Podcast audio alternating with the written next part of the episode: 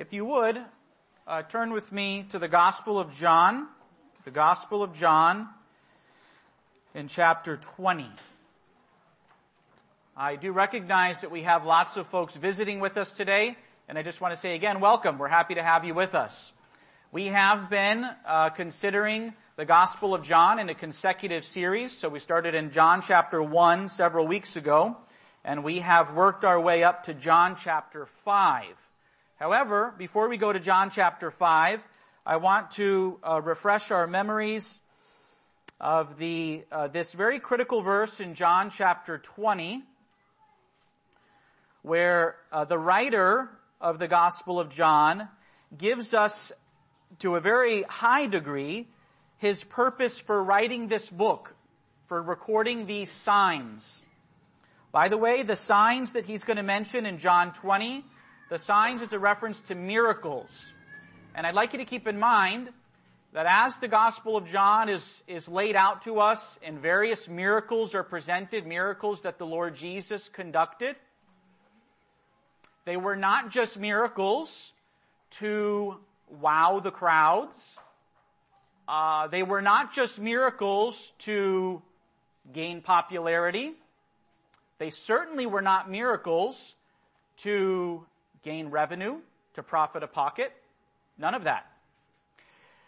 So the writer of the Gospel of John calls them signs, and we know, even from our common language today, that signs have a purpose, right?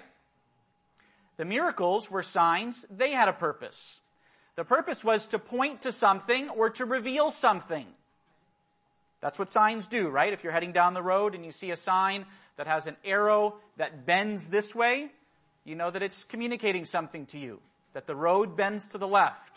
There's a communication being done there. Well, the signs, which are the miracles, which there are seven of them recorded in the Gospel of John, mind you, there are lots of others recorded in the other Gospels. They are called signs because they're going to point you to something. God forbid that anyone would be here today or anyone would consider the signs, the miracles of the Gospel of John, and not recognize that they're pointing to something. These are not just there for the fun of it. They're not just good stories. We're going to consider one in John chapter five today, in the will of the Lord. That is one of the most well-known stories. That man that's healed by the pool of Bethesda. The children love this story. I heard it in Sunday school growing up. But it's not just there as a story. It really did happen, and it had a purpose. The purpose was to reveal that this man, Jesus the Christ, was indeed God the Son. This is the purpose. So let's read John chapter twenty and verse thirty. And truly, Jesus did many other signs in the presence of his disciples, which are not written in this book. But these are written that you may believe that Jesus is the Christ, the Son of God, or God the Son, and that believing you may have life in his name. He's given us at least two purposes there as to why he recorded these miracles of Jesus. Why do we have this detailed account of somebody's life that I know of? Nobody's going to write a detailed account of my life, certainly not the detail that the Lord Jesus gets. But these men took it upon themselves, specific to the Gospel of John today, to record for us various events in the life of a man. This man was Jesus.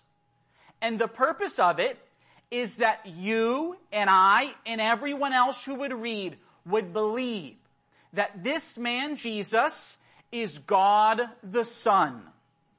And that in believing, you would have life in his name. This is the promise of Jesus. We're going to see it in John chapter five. That by believing on him, by putting your trust in him, you would have life in his name. So go back to John chapter five, please. John chapter five. And If there is a, if I had to put, I should say, if I had to put a main theme to John chapter five. It's there on the screen. This would be it. If I had to put it into four words, a main theme, there's lots of things in here, don't get me wrong. But if I had to consolidate it to a main theme, this would be the main theme, the revelation of God. And it's consistent with the whole of the book of the Gospel of John, and it's consistent with John twenty, verse thirty and thirty-one, which tell us that this is the purpose why the book was written, to reveal God in the person of Jesus Christ. Uh, if you would flip, I've got one other slide. This is a very simple PowerPoint. If you would flip it to the next one. Okay. Um, we're going to consider, I've got an outline here. You can take it or leave it. If you like it, good. If you don't, don't worry about it. It does help me in my mind to lay out the chapter. So I've got five things that we're going to consider. The occasion in verse one to fifteen. You could say the occasion for the revelation of God.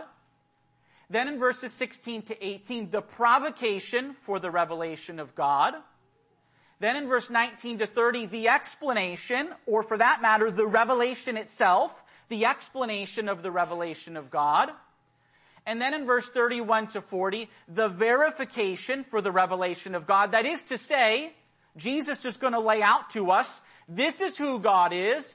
I am God the Son. I know God the Father. We're in a love relationship.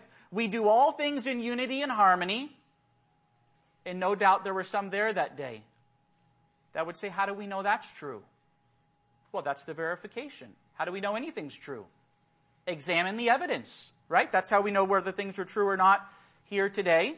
Examine the evidence, the verification, and in the verification he'll lay out five specific witnesses that verify that what he's revealed is true. And then finally, with this mountain of truth concerning the revelation of God, there's a stern accusation that comes from it because, friends, God has been revealed in the person of Jesus Christ, and for those that will reject him, turn their face from him, say, I will not have this man to rule over me. Away with him. We heard that this morning already. Crucify him, crucify him. That's what the people of that day did. And for those that will do that, and perhaps there may be some here today, I don't know, that have never bowed the knee to Jesus Christ, God the Son. But if you will do that, if that is you, there is a severe accusation. And that's what Jesus lays out at the end of John chapter five. Let me give you one other very quick outline, because we could boil this down to even less than that, okay? And I'm doing this because this is a big text of Scripture, forty-seven verses, so I don't want you to get lost in it. But it could be laid out as simply as this. The beginning of the chapter is the setting for the message. The middle of the chapter is the speaking of the message. And then the end of the chapter is the substantiation for the message. It's that simple. The Lord Jesus is going to do something to set up basically an audience to speak a message, and then he's going to substantiate the message. He's going to give verification as to how they would know that this message is true. So I want to read the chapter together. I will read it for you. And I'd ask that you follow along, and perhaps you can follow along some with this outline again later in your own study. If you want to ditch it, you can ditch it, no problem. But for this morning, this is what we'll work off of. John chapter five and verse one says this, After this, there was a feast of the Jews, and Jesus went up to Jerusalem. Now there is in Jerusalem by the sheep gate a pool, which is called in Hebrew Bethesda, having five porches. In these lay a great multitude of sick people, blind, lame, paralyzed, waiting for the moving of the water, for an angel went down at a certain time. Let me pause here for one moment. Some of your translations may not have what I have in verse four. Uh, there is some uh, question as to the authenticity of this particular verse. There are very few places in the New Testament where the manuscripts do not agree, and this is one of them. Very few. And as you'll see, it has little effect on the story, but just in case you're reading from an N I V or an E S V, I believe, you will not have verse four. For an angel went down at a certain time into the pool and stirred up the water. Then whoever stepped in after the water, after the stirring of the water, was made well of whatever disease he had. Verse five, we should all uh, be together now. Now, a certain man was there who had an infirmity thirty-eight years. When Jesus saw him lying there and knew that he had already been in that condition a long time, he said to him, "Do you want to be made well?" The sick man uh, said to, the, the sick man answered him, "Sir, I have no man to put me into the pool when the water is stirred up. But while I am coming, another steps down before me." Jesus said to him, "Rise, take up your bed and walk." And immediately the man was made well, took up his bed and walked. And that day was the Sabbath. The Jews therefore said to him who was cured, "It is the Sabbath. It is not lawful for you to carry your bed." Side note. There are some places in Scripture where you're allowed to chuckle a little bit. You're allowed to laugh. This would be one of them. If you want to laugh a little, you feel free to do so. The man was told, "Rise, take up your bed and walk." Immediately the man was made well. Verse nine, took up his bed and walked. And that day was the Sabbath. The Jews therefore said to him who was cured, "It is the Sabbath. It is not lawful for you to carry your bed." He answered them, "He who made me well said to me, 'Take up your bed and walk.'" Then they asked him, "Who is the man who said to you, 'Take up your bed and walk'?" But the one who was healed did not know who it was, for Jesus had withdrawn, a multitude being in that place. Afterward, Jesus found him in the temple and said to him, "See, you have been made well. Sin no more, lest a worse thing come upon you." The man departed and told the Jews that it was Jesus who had made him well. For this reason, the Jews persecuted Jesus and sought to kill him, because he had done these things on the Sabbath. But Jesus answered them, "My Father has been working until now, and I have been working." Therefore, the Jews sought all the more to kill him, because he not only broke the Sabbath, but also said that God was his Father, making himself equal with God. Then Jesus answered and said to them, "Most assuredly I say to you, the Son can do nothing of himself, but what he sees the Father do. For whatever he does, the Son also does in like manner. For the Father loves the Son and shows him all things that he himself does. And he will show him greater works than these, that you may marvel. For as the Father raises the dead and gives life to them, even so the Son gives life to whom he will. For the Father judges no one, but has committed all judgment to the Son, that all should honor the Son just as they honor the Father. He who does not honor the Son does not honor the Father who sent him. Most assuredly I say to you, he who hears my word and believes in him who sent me has everlasting life, and shall not come into judgment, but has passed from death into life. Most assuredly I say to you, the hour is coming and now is, when the dead will hear the voice of the Son of God, and those who hear will live. For as the Father has life in himself, so he has granted the Son to have life in himself, and has given him authority to execute judgment also, because he is the Son of Man.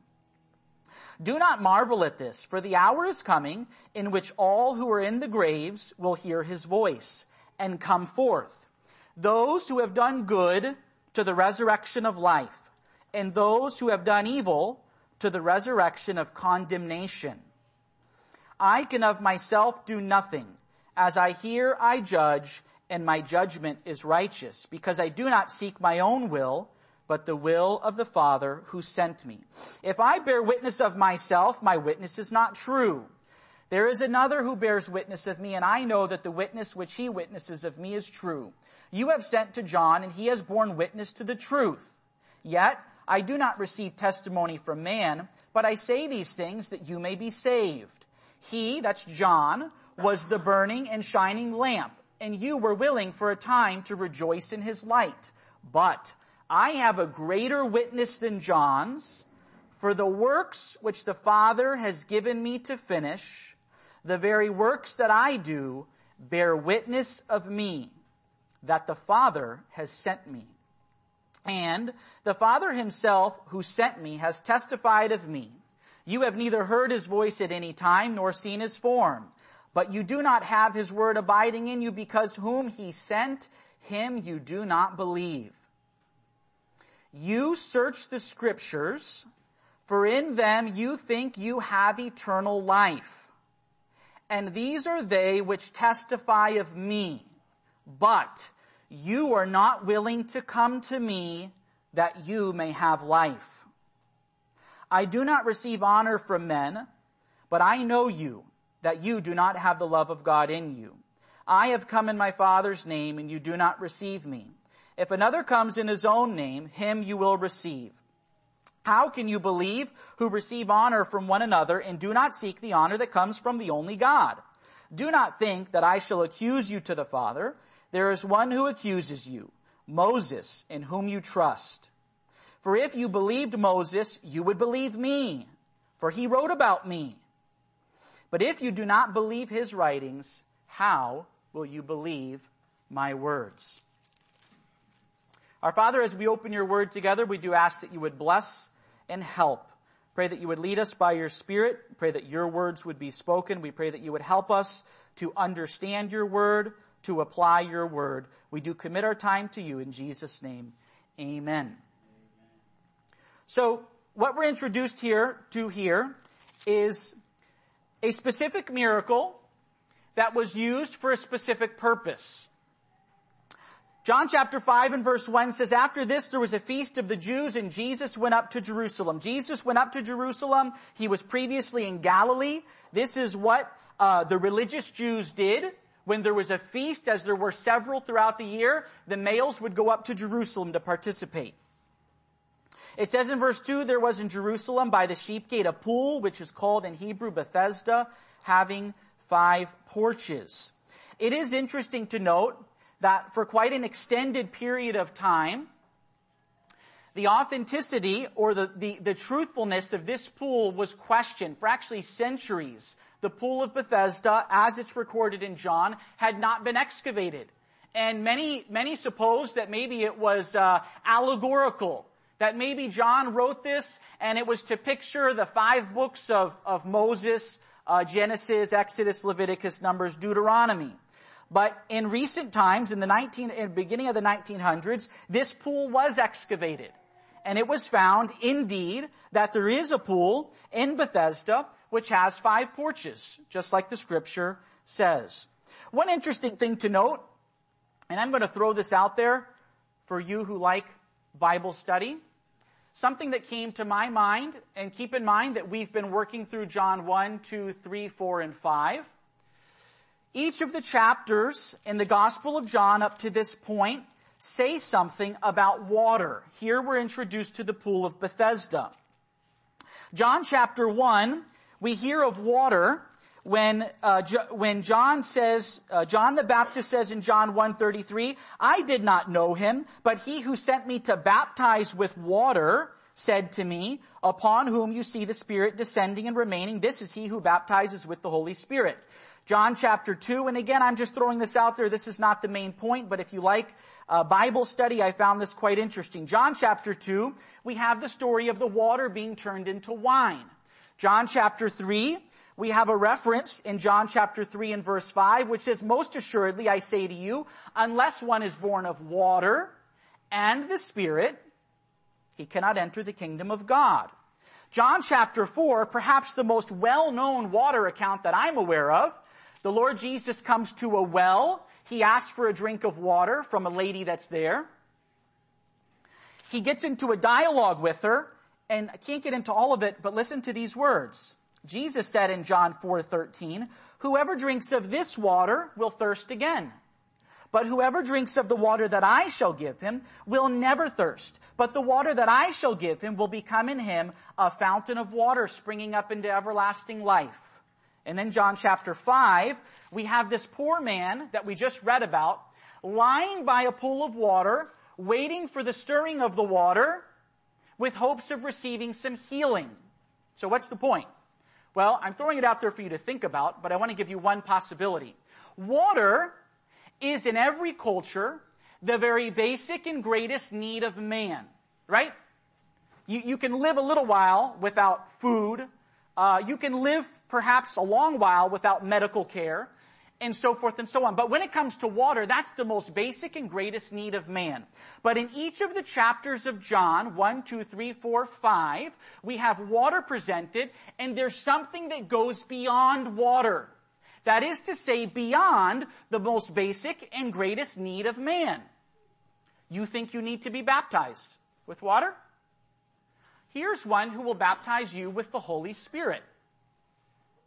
You want joy? John chapter two? Here, try a little bit of this water. See how that does for you.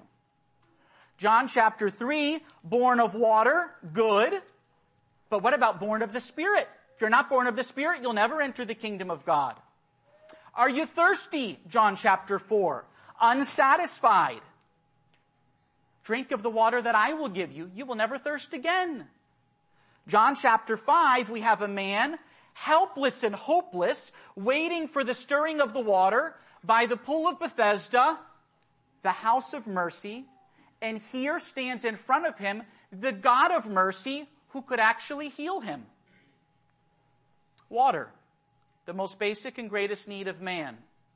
But each time the Lord Jesus would go beyond this to show that there's something greater, friends, something greater than the physical, than the here and now. When we look at the miracle in John chapter five, I don't want you to miss this. Friends, today's sermon is not a healing sermon in that sense. Or if you want to say it's a healing sermon, it's a spiritually healing sermon. This is not about physical healing, but about spiritual healing. In fact, look at what it says in John chapter five in verse fourteen. After Jesus had made this man well, he finds him in the temple and says, "See, you have been made well. Sin no more, lest a worse thing come upon you." Jesus is talking about something here that's beyond the physical healing. Something that's beyond what's specific to our physical realm, what's here and now on earth. I want you to look at a verse that is so powerful for one moment. John, I'm sorry, Matthew chapter nine.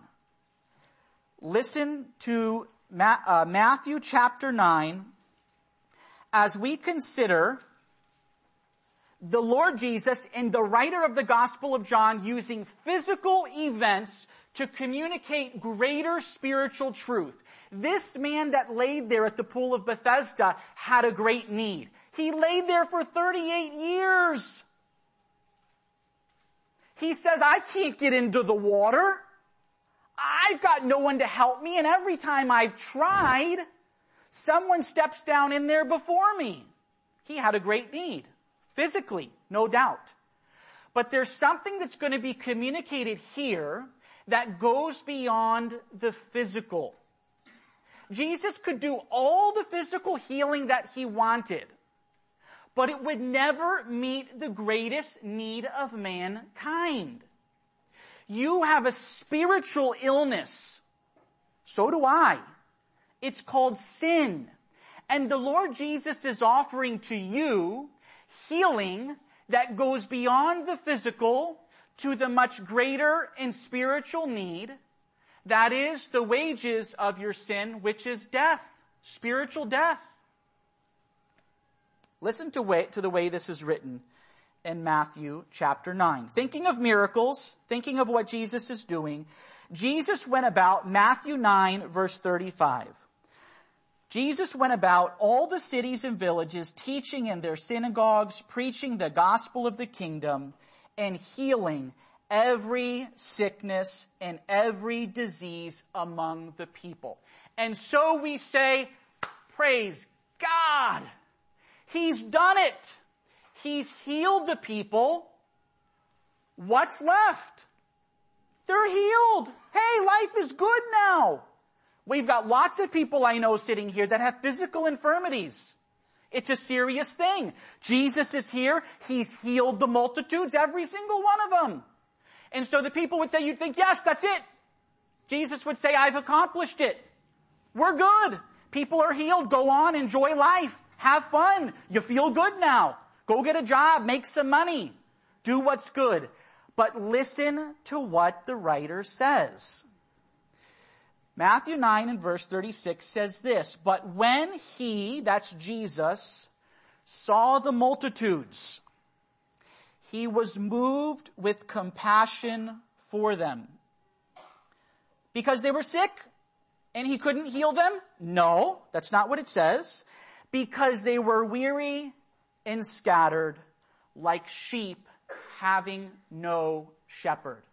There is something greater, friends, brothers, sisters, there's something greater in life than the, the, the satisfying, the meeting of the physical needs. As wonderful as it would be, I'd love to be able to, to heal some of the illnesses that are here today. But Jesus can do something for you that is so much greater than physical healing. He can heal your soul. The Lord Jesus would say in Matthew chapter eleven, come unto me, all you who labor and are heavy laden. I'll give you some money so you can have the good life. I'll heal your sicknesses so you can feel good. That's not what he says. Come unto me, all you who labor and are heavy laden, and I will give you rest. What kind of rest? Jesus would say this, rest for your souls. Rest for your souls. The Lord Jesus and the writer in the Gospel of John would use physical, real, historical events to communicate to us deeper spiritual truths. We have a man lying here, back to John chapter five, who had an infirmity for thirty-eight years. Some of you may have been carrying your infirmity for this long. I don't know. What an awful, awful place to be. By the way, it says there were multitudes there that day. Did you catch that? In, in verse, uh, verse three. Great multitudes of sick people laid there. What a scene of sorrow, of depression. Here's a pool with five porches, multitudes of people. They can't see. They can't walk. They're withered, they're lame. What a scene of sorrow, of sadness, of depression. It pictures for us a much greater scene of sickness and sorrow and sadness and defeat and depression. It is a picture of this world, which First John five reminds us that the whole world lies under the sway of the wicked one. This is the scriptures, friends. These are not my words. These are the words of the scriptures. The picture here is immense. People lying around sick, helpless, and hopeless. But there was a certain man who had an infirmity thirty-eight years. One of the things that we'll notice as we go through the Gospel of John is that our God, the God of the Bible, is a God of the individual. Here we have multitudes of people. He could have healed them all. No problem. He did it before. He did it in Matthew nine. He could have healed them all. But there was a certain man that was there that day. Our God can save. He has all the can to save. But he deals with the individual.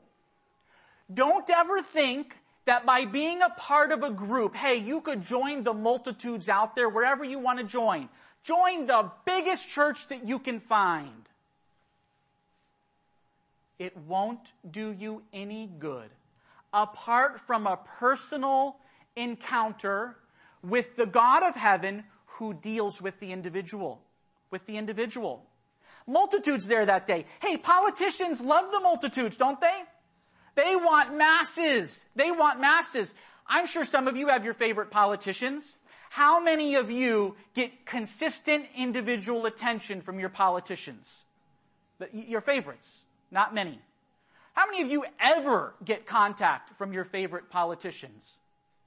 What about performers? Performers love the masses too. Hey, multitudes of people pads my pockets if I'm a singer or a dancer or some type of artist. How many of you get personal attention from your performers? Consistent? At all?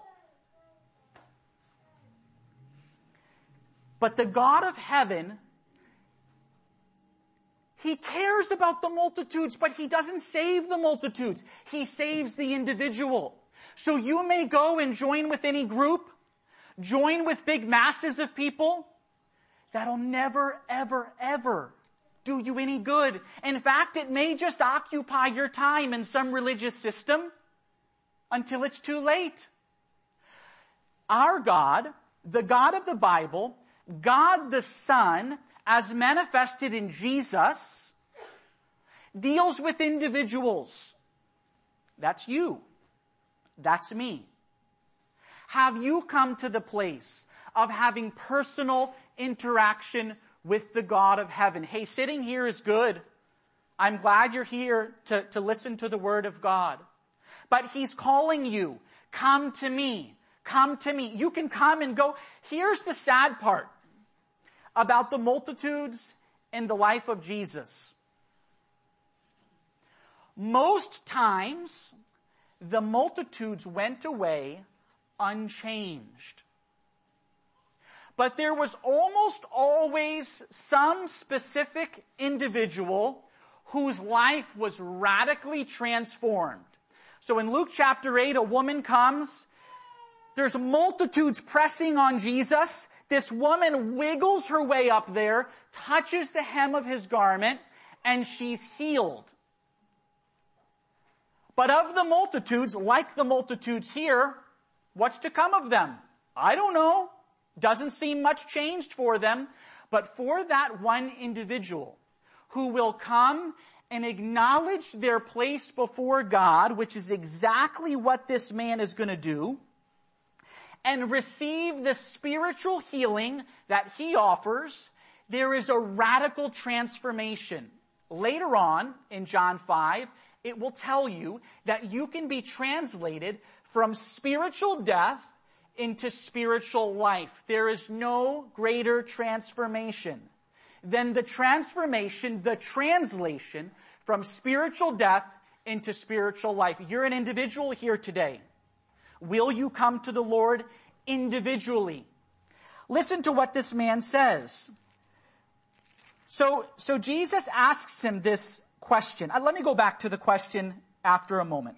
So, uh, chapter five and verse seven, the sick man says to Jesus, "Sir, I don't have any man to put me into the pool when the water is stirred up, but while I am coming, another steps down before me."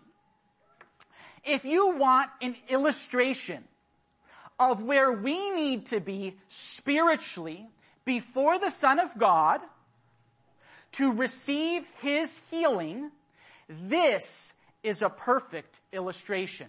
Listen to what the man says. "I have no man. I've been here for thirty-eight years. I can't find a prime, absolutely friendless.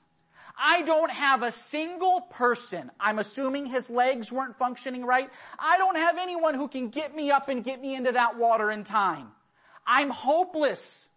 And, and when I've tried on my own, while I'm coming down, another steps in before me." Apparently there was some type of healing property at times in this pool. Not going to get into that in detail, but apparently there was. But listen to what the man says. "I don't have a man, nobody to put me in. And I've tried many times, but before I can get there, someone steps in before me."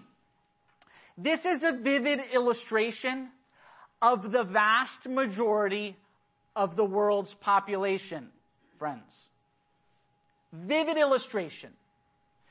Most people that I ask regarding things of heaven and eternal life will tell me something like this. well, I, I, I'm doing as much good as I can. And I'm hopeful that my good will outweigh my bad and I'll receive entrance into heaven. I, I, will you get there? I don't know, but I'm hopeful. I'm doing as much as I can. The one thing that, that was the greatest need of these people, of this man, was the one thing he could not accomplish. He couldn't do it.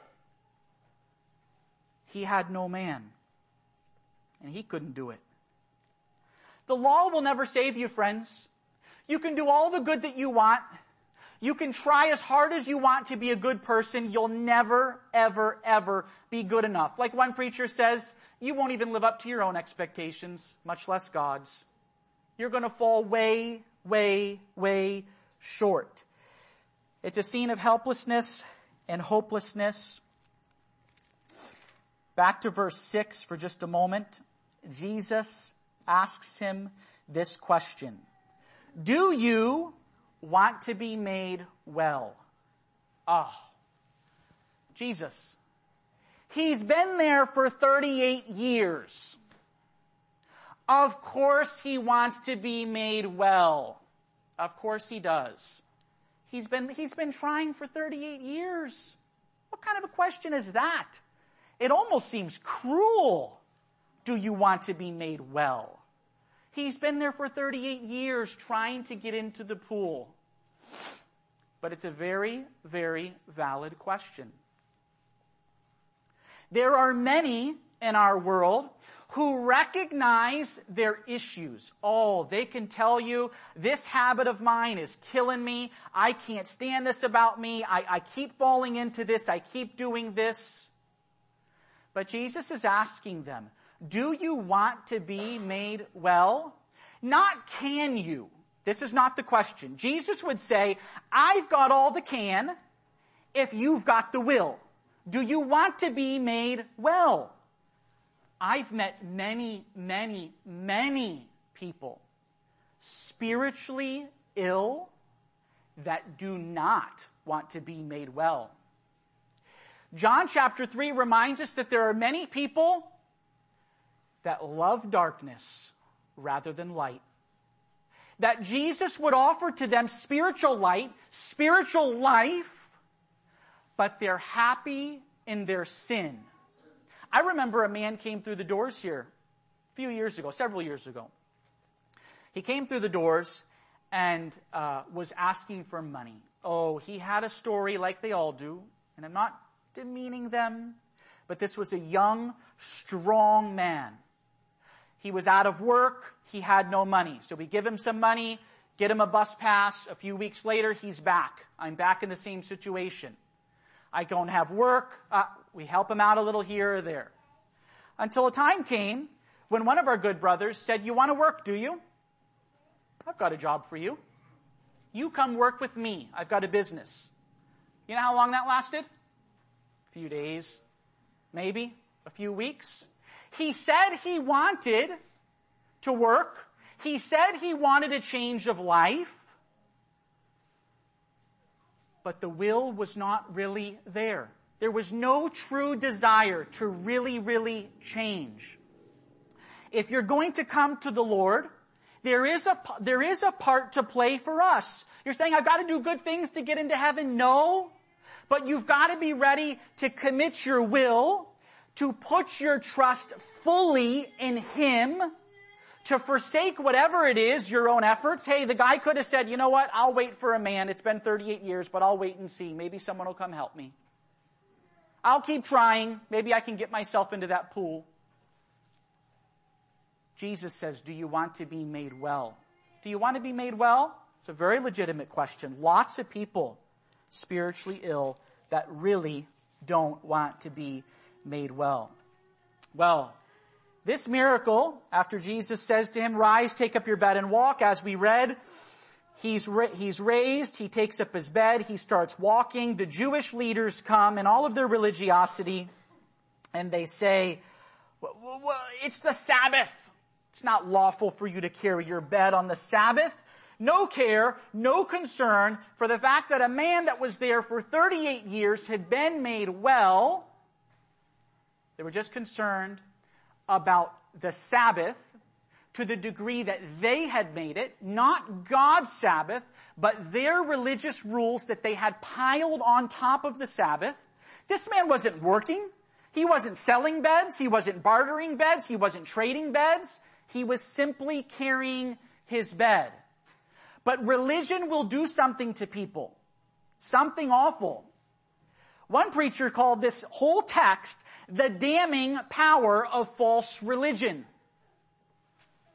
False religion will put you in a state of mind that is an awful place to be. That was these religious leaders. What are you doing carrying your bed? No concern for the healing of the man, only the concern for their religiosity, for the things that they had heaped upon the Sabbath. Now, we're going to just start sprinting to try to run through some of these things quickly. And I appreciate your patience up to this point. Verse sixteen says this, "For this reason the Jews persecuted Jesus and sought to kill him, because he had done these things on the Sabbath. But Jesus answered them." Can I tell you something? I'm going to read Jesus' words here. This is a verbal atomic bomb. This is a verbal atomic bomb. Jesus would say to them, in response to their concern about the breaking of the Sabbath and encouraging this man to break the Sabbath in their minds, "My Father has been working until now, and I have been working." Oh, you say, I, what, what does he even mean by that? That's a little confusing to me. Well, what did they understand him to mean? Look at verse eighteen. "Therefore the Jews sought all the more to kill him, because he not only broke the Sabbath, but also said that God was his Father, making himself equal with God." How did they interpret it? They interpreted it as a statement of equality with God.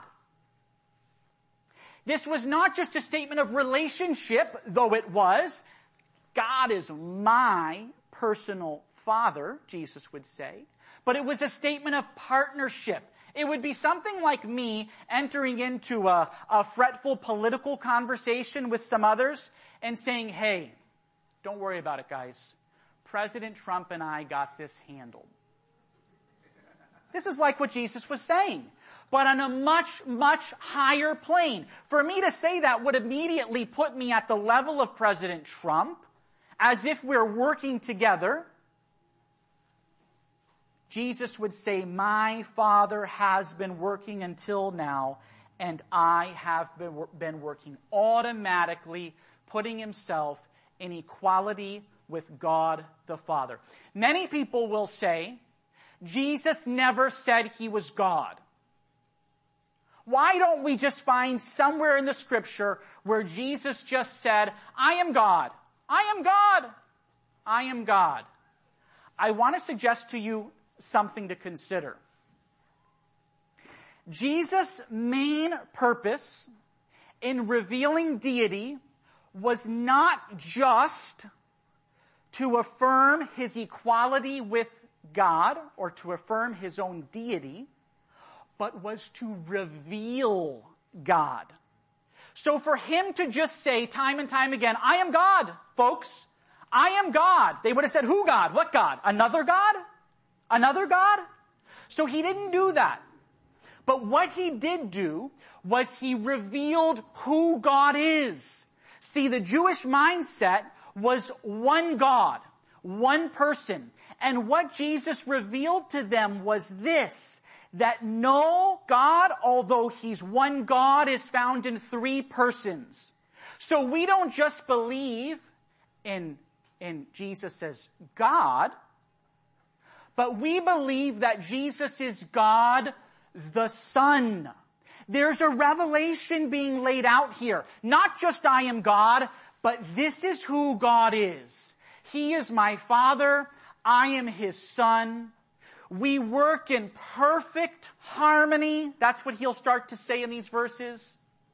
We have total unity. It's a revelation of God. So what if he walked around? Lots of people have said, "I am God. I am God. I am God." But Jesus wouldn't do that.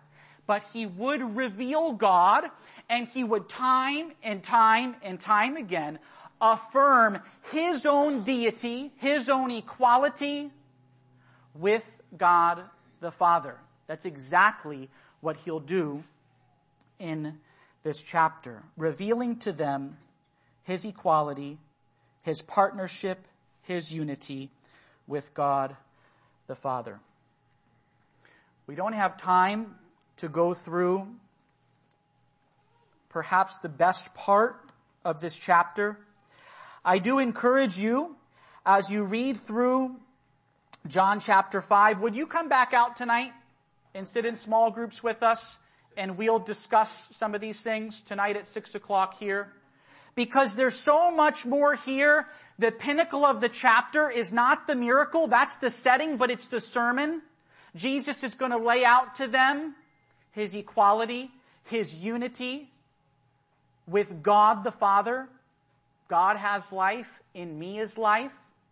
All judgment has been committed to me, the Son, that all should honor the Son just as they honor the Father. There is so much more that could be said.